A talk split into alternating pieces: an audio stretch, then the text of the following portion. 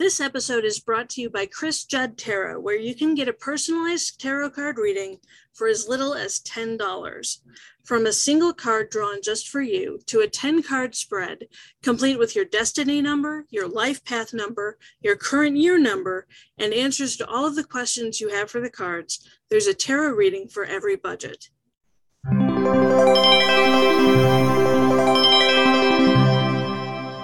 Hey, good morning. Welcome back to another episode of Not Just Another Tarot podcast. My name is Chris. I am a psychic medium, and I will be your host every once in a while. Coming to you live today from far beneath the Paris Opera House, where the Phantom of the Opera is there inside my mind. Today is October 29th, 2022, and our card today is the Queen of Swords. We last saw the Queen on August the 6th. So if you want the full numerology and the, the suit meaning and all that good stuff, go listen to that episode because this episode is all reading all day long. So you have gone through one motherfucker of a transformation lately. And man, has it sucked. You're stepping into a new phase of your life, but you're closed off emotionally. Your painful transformation is going to be worth it because you are coming out of it with wings like a butterfly. I have a card that a friend sent me on my fridge next to my desk it says, just when the caterpillar thought the world was over, it became a butterfly. That is fucking you right fucking now. Keep on keeping on, babe, and you will come out all right. The Queen of Swords needs you to see the bigger fucking picture at work. Try not to get too bogged down in all the little niggling things that stress you the fuck out. She also wants you to receive guidance or constructive criticism from somebody who's smarter than you.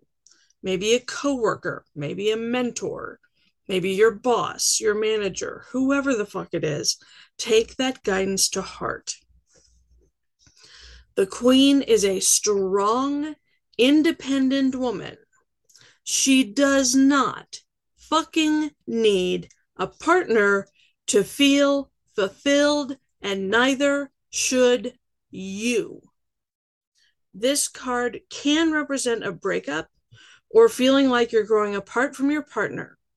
If you're single, you don't feel like you fucking need a partner right now. And you are absolutely goddamn right. You don't. You do not need a partner to be fulfilled. You do not need a partner. You do not need a partner. You do not need a fucking partner says the woman who has been single for a very long time.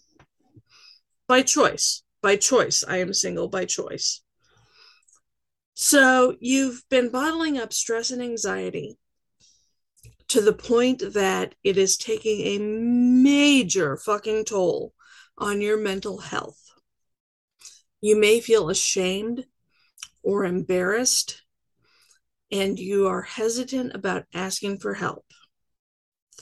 Number one, you do not need to go through tough times alone. Ask for fucking help. And two, look into ways of releasing some of that pent up energy, some of that pent up stress and anxiety, maybe through exercise, maybe through art, maybe for music, through music.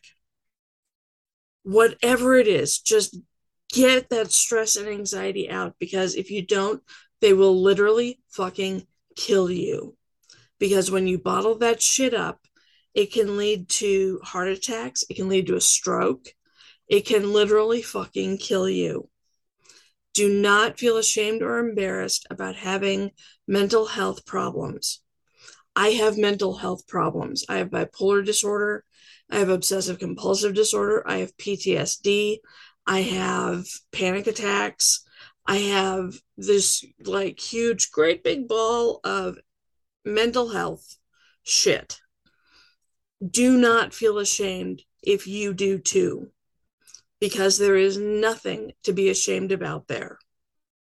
It would be like being ashamed that you broke your leg or that you have type 1 diabetes. Nothing you did made that happen.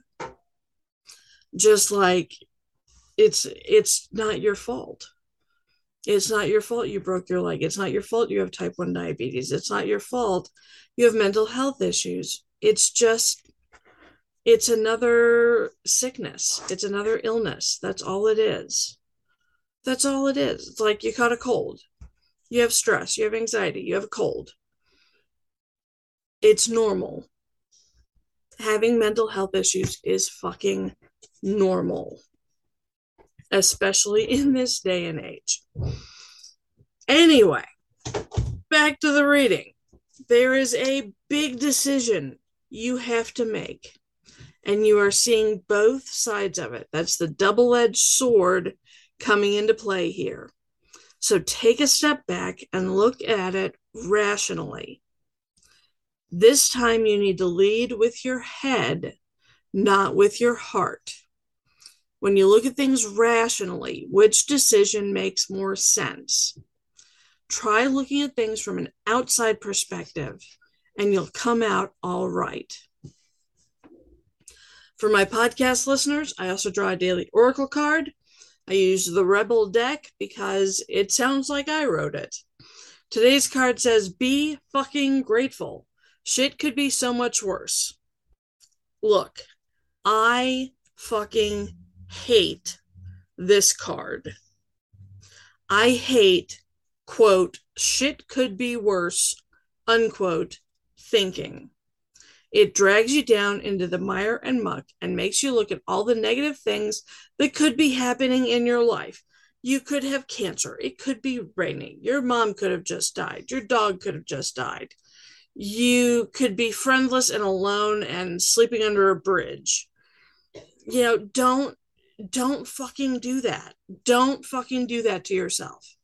Instead, look at all the things in your life that you have to be grateful for friends, family, a roof over your head, food in your belly, a job, clothes, the basic shit that not everyone in the world has. Be fucking grateful that you have working ears to listen to a podcast, eyes to see where to click to listen, hands that work well enough to click there, a fully functioning fucking brain to understand what I'm saying. Be so fucking grateful for what you have. Because big picture, you have a fucking shit ton to be grateful for. I believe in you. I'll see you tomorrow.